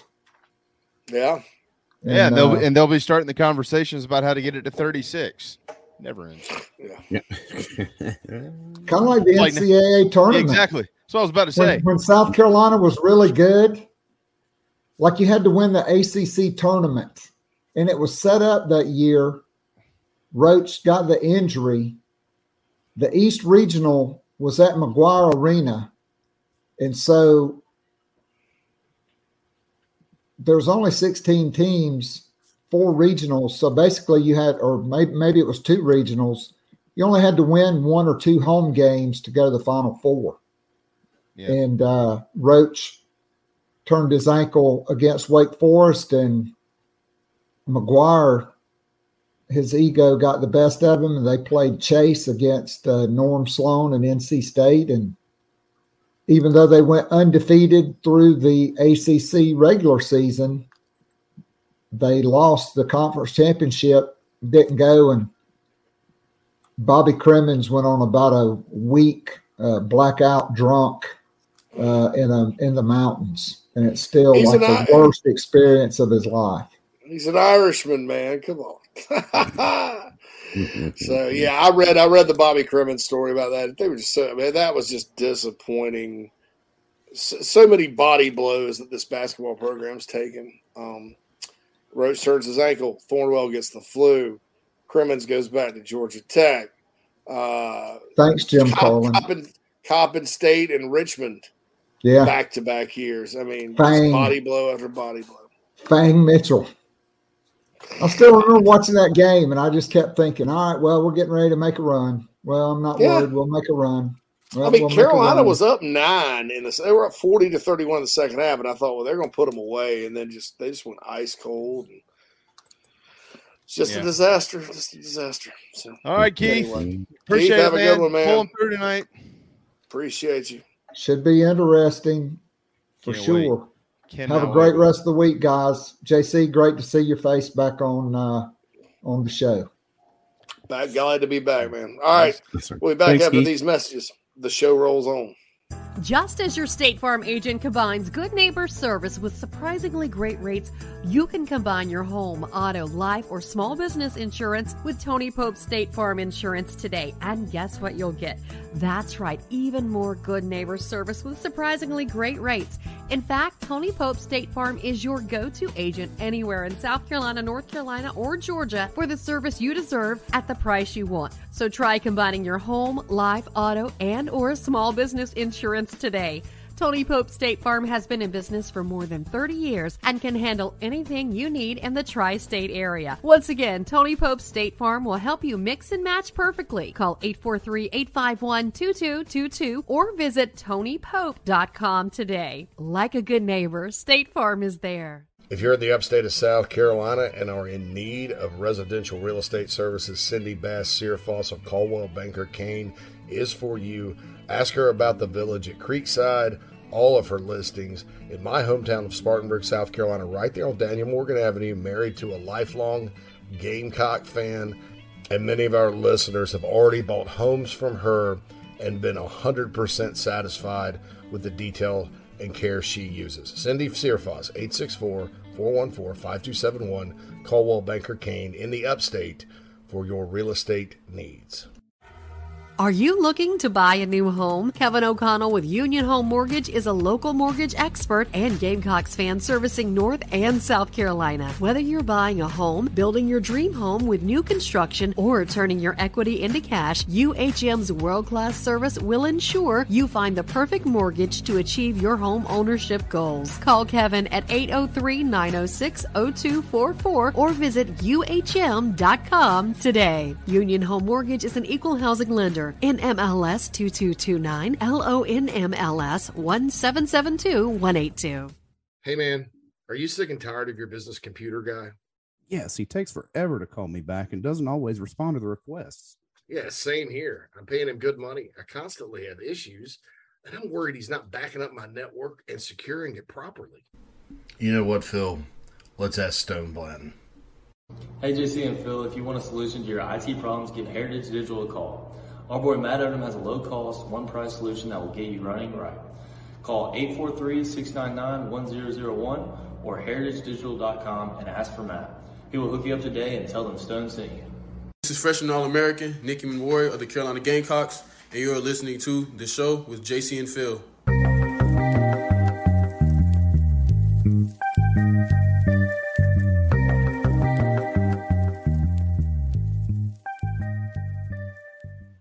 Welcome back, everybody, to Inside the Gamecocks, the show presented to you by Express Sunrooms of Columbia. Give John and his team a call. 803-446-4662 is how to get in touch with them. And, of course, they will be happy to talk to you about how you could potentially enclose a porch or a patio to enjoy the summer bug-free. Make sure you head to my Twitter account. By the way, I've got the link up there. I tweeted it maybe an hour and a half or so ago. About how to play in the Plunder on Pollies in July. TravelingCountryClub.com is putting it together in partnership with the Salty Golfer. It's a sweet tournament, one round at Caledonia, one round at True Blue. If for some reason you can't play, we get it. You might be busy, you might be traveling, whatever it is. But if you are busy and traveling, especially in the Carolinas, and you want to play golf, then you need to be a member of this club, TravelingCountryClub.com. I'm a member. I'm really proud to say it now. There are some awesome courses that I look forward to playing here soon. Actually, in the upstate, I'm going to head up there for a nice long golf retreat, and then we're planning one, a boys' weekend, with my old buddies Nick Godwin and all those guys. We're going to go to Santee and play a couple of rounds, and so we're excited about that. TravelingCountryClub.com. It's the modern golf club experience, and they tee up the work week here on Inside the Gamecocks, this show, TravelingCountryClub.com. Join me. Be a member of our club. All right, so a record could get broken tonight. And I'm going to ask you, too, if you think it'll happen. South Carolina has swatted 315 shots this season. That's the second most in NCAA history. In 2014, UConn batted down 324. We're talking about blocks.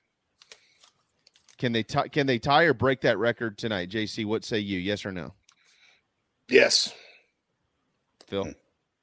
Not tonight. I think they do it Friday. I'm with you. I'm under. I think they get close, but they break it Friday. Well, it's kind of like he said, that Maryland doesn't really play a center, so if they go in and start challenging the big girls, I think that they could add up pretty fast. That's it. Yeah. That's interesting. I was looking at Diamond Miller, their leading scorer, 19.6 per game. She shoots just 21% from three-point range. Did y'all know that? 21%. Volume must be. So that. Here's the thing, though, is like I don't, and Keith, kind of referenced it a little bit. But you got Cardoso, who can just eat up the middle because she's 6'7", right? And that's where between her and Boston, that's your block production right there. You'd be damn foolish to try if you've got a smaller team who loves to the team full of shooters to go anywhere near that. And that's why I think it's just the game flow situation is going to keep them, I think, under that threshold of blocks. As it pertains to, and I have something very interesting I want to pass along in baseball, by the way, too. As it pertains to Mulkey's outfit, guys, she's doing her job.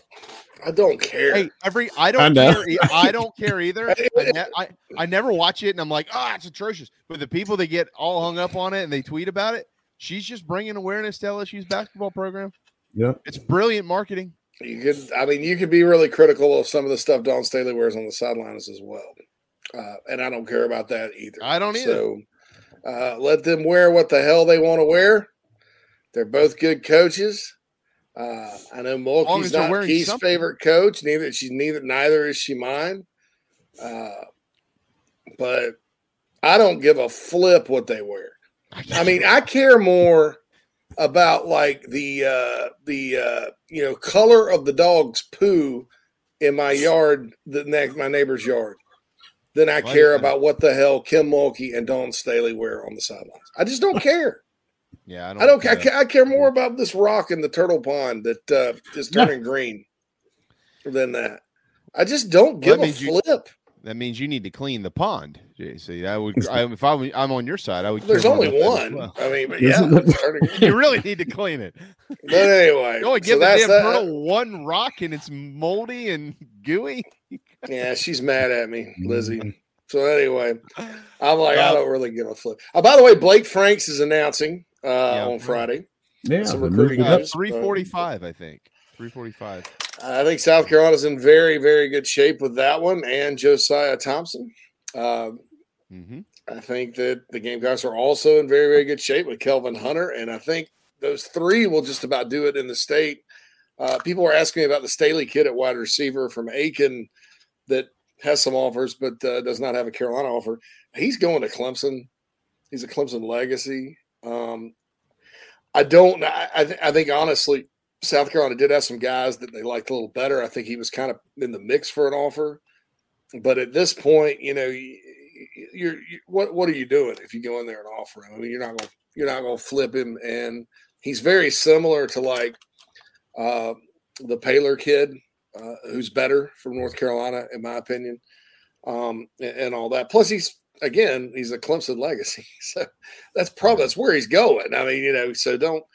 Sometimes you just don't need to waste your time on that. But and obviously Clemson likes him better than Mazio O'Bennett because they've never offered Mazio O'Bennett. But, you know, that's always up for discussion. I think maybe that's – but the Jonathan Paylor kid and some of these other little speed burners they have from around the country, I think they're better prospects. And you know, and at some point, you know, the kid's going to Clemson, or at least he's not going to be a Gamecock. You just don't waste your time. Same if you're a Clemson dude. I mean, Clemson never offered Cam Smith. Cam Smith was certainly good enough to play at Clemson, but by the time they kind of got around to it, you know, he was already, you know, Carolina, and if not Carolina, Tennessee, Georgia, or Florida State, you know, he was already gone. So that's why I don't expect them to offer. I expect him to go be a Tiger, and we'll see how good he ends up being. I think he's a really good player, but, you know, that's just kind of how things go in recruiting sometimes.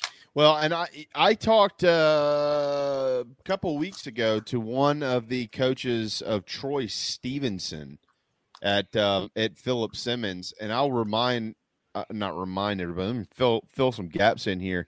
Those numbers that I don't know what's going to happen with this kid. I don't know what his recruitment's going to do. I know that from what I've been told, he's a really good kid, and he's a pretty darn good football player. I don't know, again, anything about what's going to happen with Carolina or anything like that. Here's what I do know. When I often see this. Oh, he's too small. He ain't too small. He's almost 6 foot, and he's almost 185 pounds now. Okay, that's fine to play corner in the SEC. So those numbers you're looking at are like freshman year type numbers, 160 pounds. That probably needs to be updated. But he's another one, JC. I was just kind of piggybacking on what you were saying because another in-state kid that people ask about from time to time and wondering why has this dude been like someone asked me, well, he's been offered by Notre Dame and LSU. Yeah, well, the guy that offered him at Notre Dame brought that offer to LSU. So he's Brian Kelly. So I don't know what's going to happen with his recruitment. I just wanted to kind of throw that out there. There are some in-state guys that at this point in time don't seem likely. I'd like to see him try to commit at Notre Dame or LSU and see what happens. Maybe they take him, maybe they wouldn't. I mean, I don't know. Some of these early out-of-state offers, people have to be very careful about.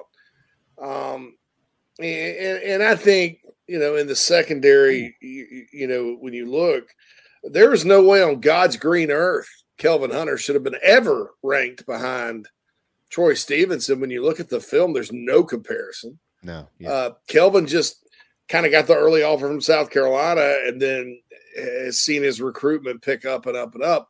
That ranking is clearly an offer list ranking and an overvaluing of an offer from Notre Dame, in my opinion, because there's just no planet where Troy Stevenson's better than Kelvin Hunter, and they both play the same spot. I mean, not that Troy's not good.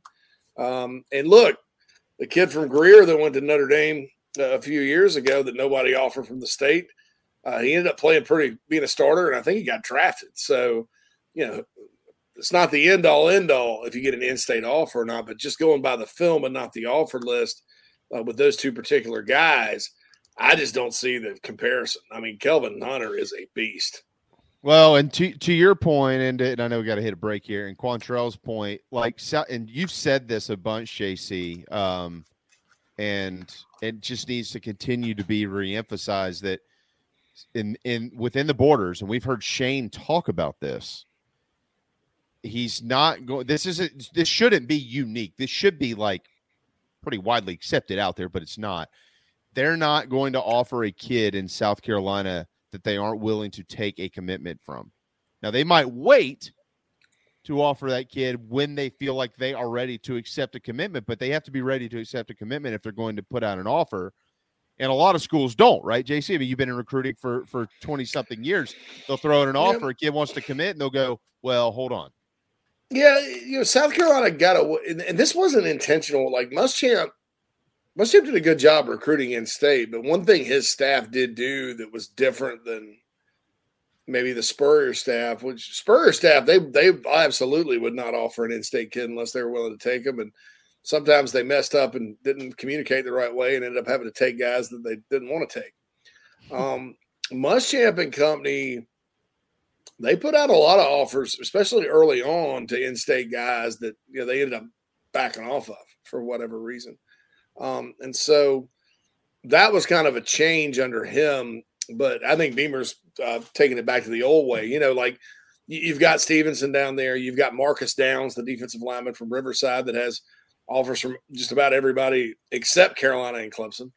And they're going to be patient. You know, they're still recruiting these guys and, you know, bringing them in and things like that. Now, personally, if I were the Gamecocks, as long as I was comfortable with Downs' film and legit size and all that after eyeballing him after he visited, because a lot of times it's that. We want to look at you and make sure you are 6'4.5". You do have these long arms that, you know, you talk about and all that good stuff. So, personally, you can't – to me, you can never go wrong with an in-state defensive lineman. There's probably about 2 out of 20 in my career that haven't panned out, at least been damn good college players. So that's a different spot than maybe like a Stevenson, who's like a cornerback safety athlete type that, you know, you're trying to wonder where he can play and plug, and you want legit 40 times on him and all that good stuff. So I don't know. I think that's the deal. And, one more recruiting thing before we get to break. Saunders says, what's the barrier to recruiting states like Texas and California? Lack of connections to high schools, geography. I thought Samson might open the floodgates in Texas a little, or maybe hoped. It's proximity, dude. And everybody recruits Texas. So I'll put it like this. Those kids are going to fly over 8 programs that are just as attractive, if not more, to South Carolina that want them, you know, before they get to South Carolina.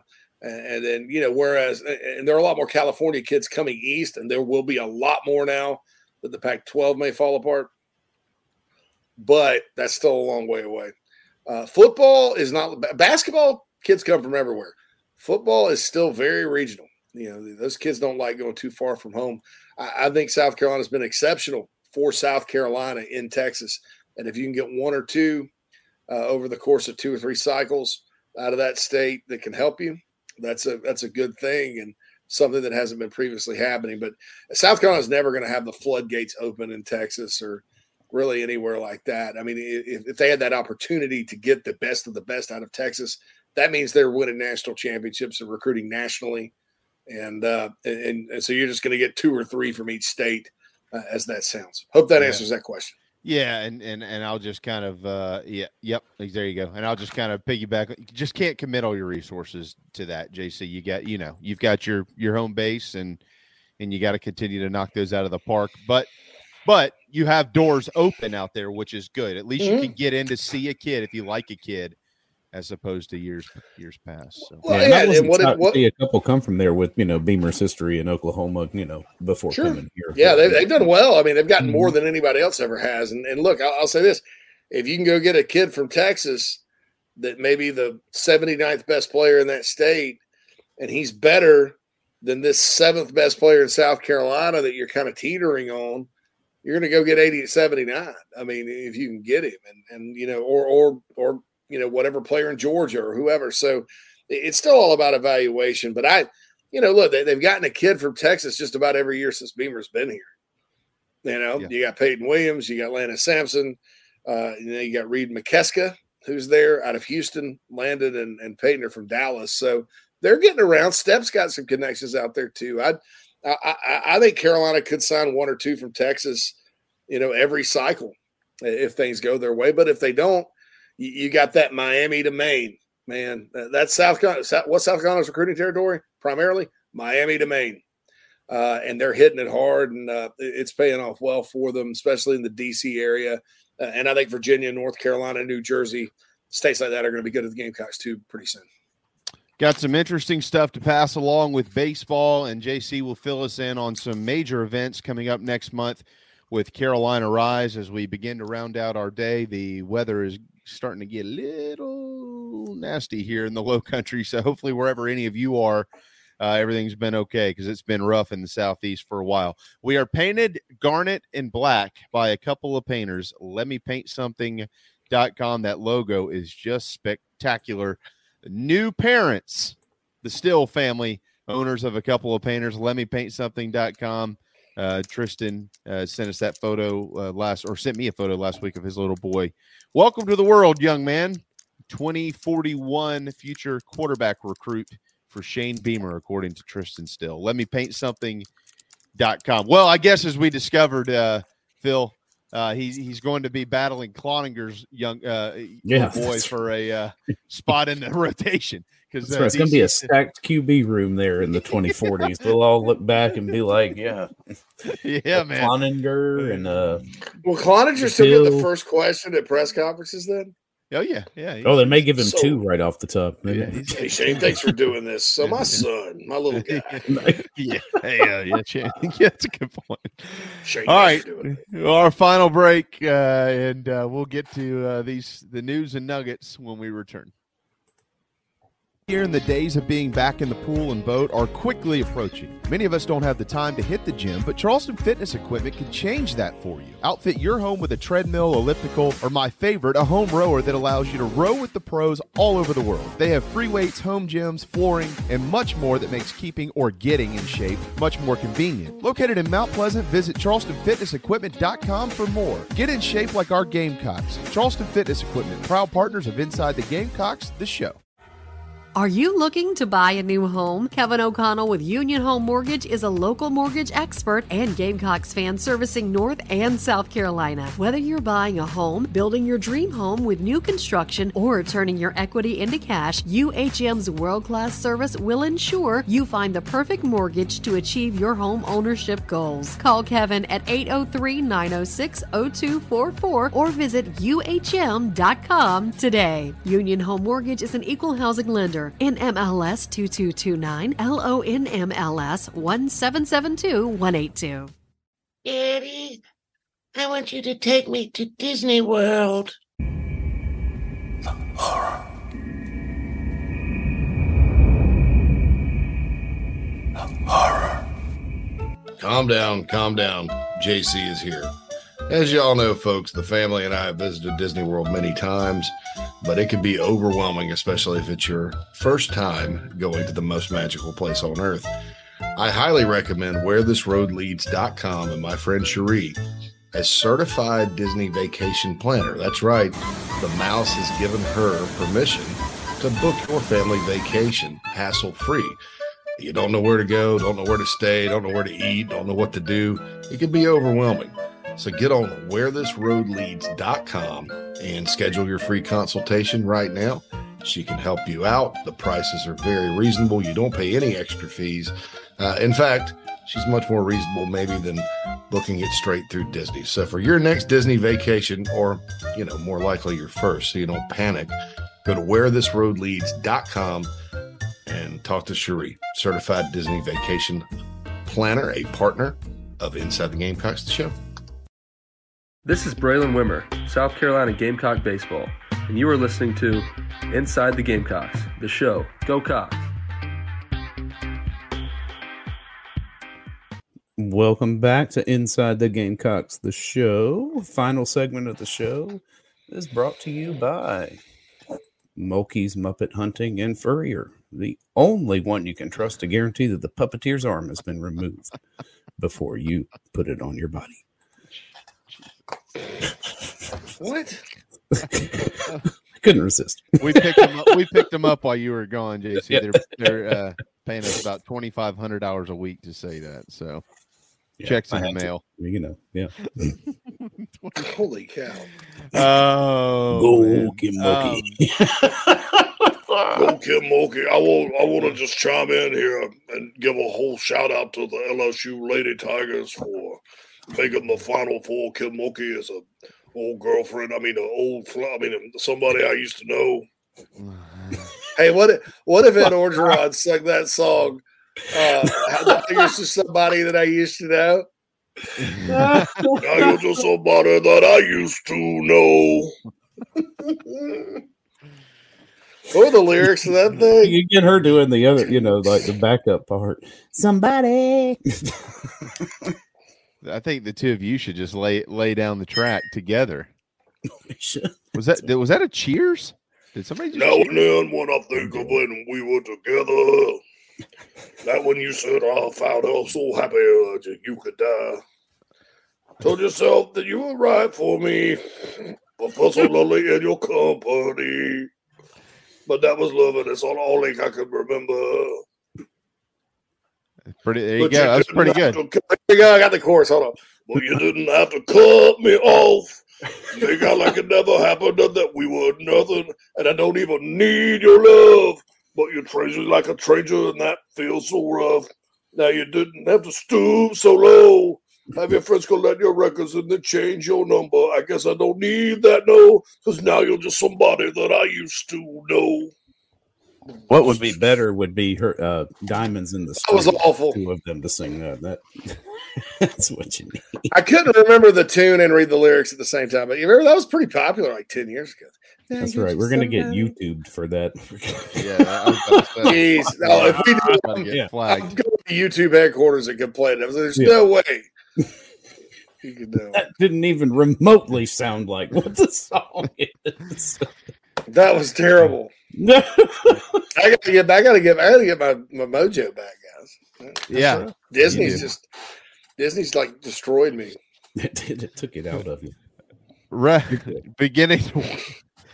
Beginning to wind down from the Cinerama Studios.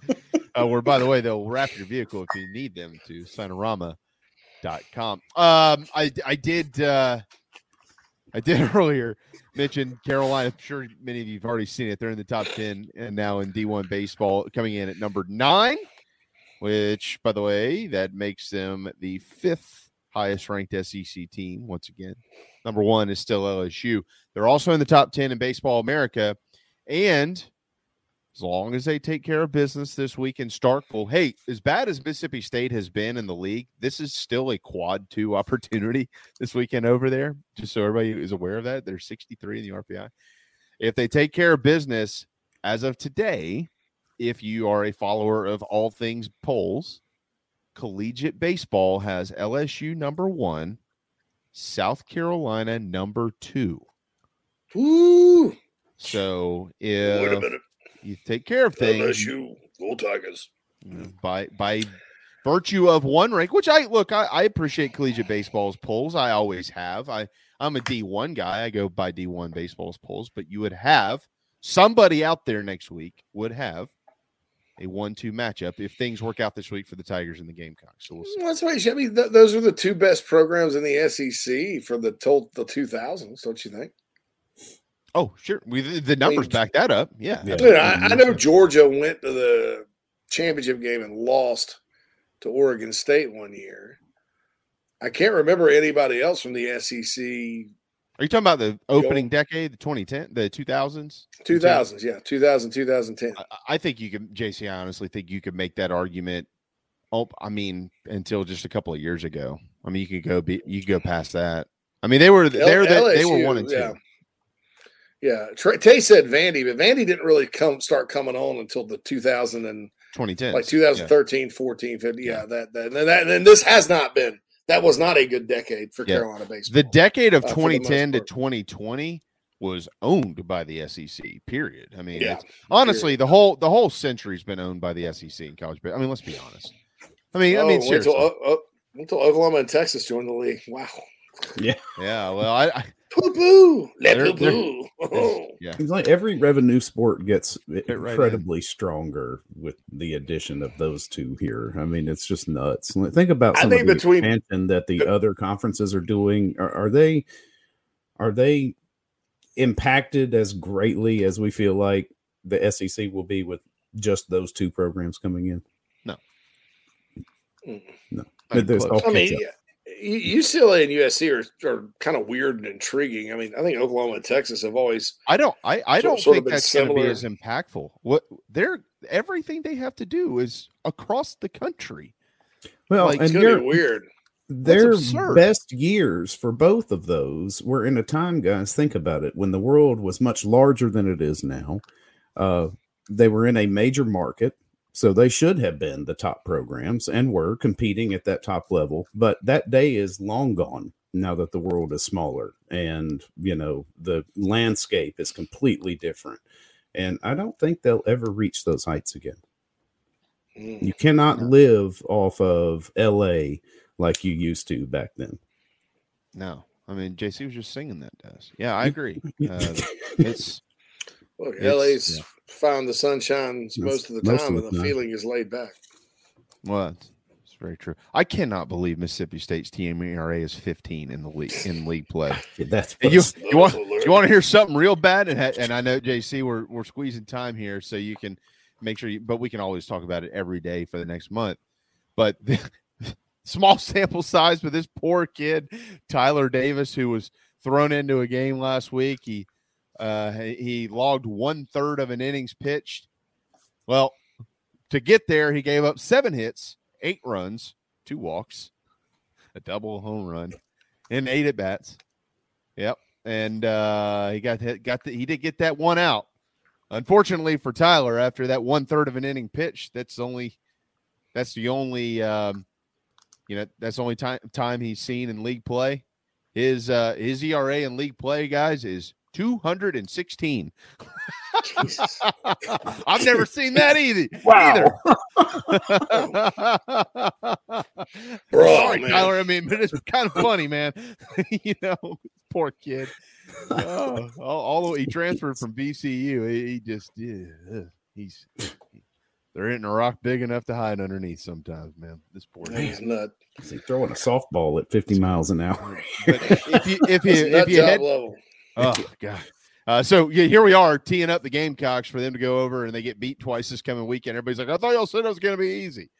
Well, there's nothing easy here. There's nothing easy. JC, TheBigSpur.com has all of the details and the link. You can go to CarolinaRise.com as well, right, to purchase tickets to both events, April 27th and 29th. Yes, 27th and 29th. We have – an event both in Columbia on Thursday the 27th in the evening from 4 to 8, and also in Charleston from 12 to 4 on that Saturday. We have another event there at Home Team Barbecue in Mount Pleasant, Home Team Barbecue in 5 Points for the first one. Get to meet and greet players. We've got Mario Anderson Jr. coming. We got Jalen Nichols coming. Off the top of my head, Mo Cobble will be there, DeCarion Joyner, working on a lot of other guys too. So there'll probably be probably a dozen players. You get to have access, talk to the players, take pictures with them. It's a fundraiser, so there'll be other stuff there for sale. Like if you want a video shout out, like if you want to get DeCarion Joyner to shout out your kid for his birthday, you can do it right there on site. We'll have a 50-50 raffle. Door prizes, you know, whatever. It'll be a nice little trip. I'll be there. My brother will be there. Some other special guests are scheduled to be there as well. So just a nice, fun time hanging with the Gamecocks on that Thursday night and then also on that Saturday. And for those of you that, I think there's a baseball game. I think Ole Miss is that weekend. Auburn. Maybe Auburn. Look, we'll have the game on, so you can sit there and watch the game and hang out with football players and bring the kids and eat a meal. Tickets are already – information's already up on CarolinaRise.com. Also on TheBigSpur.com, you can get all the information, and we'll continue to put information out as we get it. And I don't know if this will increase or decrease traffic through the building, but I'll be there as well. So absolutely. Oh. Hopefully that helped. I plan on nice. JC said I can bring a date, so Jerry and I can make Flint. So you can bring Michael Flint. Yeah, that's right. How much are you selling your autograph for, JB? I told him he needed to straighten his hair before this event. So we'll see. We'll see what happens.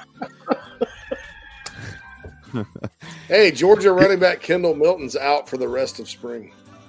Oh, that's big news over there. Some also late in our show breaking news. Noah Hall, SEC Pitcher of the Week. Ethan Petrie, SEC Freshman of the Week. So, congratulations to them. Tomorrow, Carolina will be in town to take on the Citadel, and we certainly look forward to that. Headed out there tomorrow night as well. But prior to then, Dawn and the women tonight, they'll tip it off at 7 o'clock against Maryland. And we'll have you fully covered here tomorrow. Mike Morgan will join us tomorrow. Brad Crawford will join us tomorrow. So it's a big day on Inside the Gamecocks, the show. JC Sherbert is back for the rest of his life, which is fantastic news. And then Phil he's just the mastermind behind it all. Just here, pulling the strings, winding the cranks. Yeah. Happy birthday again, baby. Love you, Dina. Oh, yeah. Love you, baby. I mean, love you, Dina. Happy birthday, for Phil and JC, I'm JB. See you tomorrow at 11.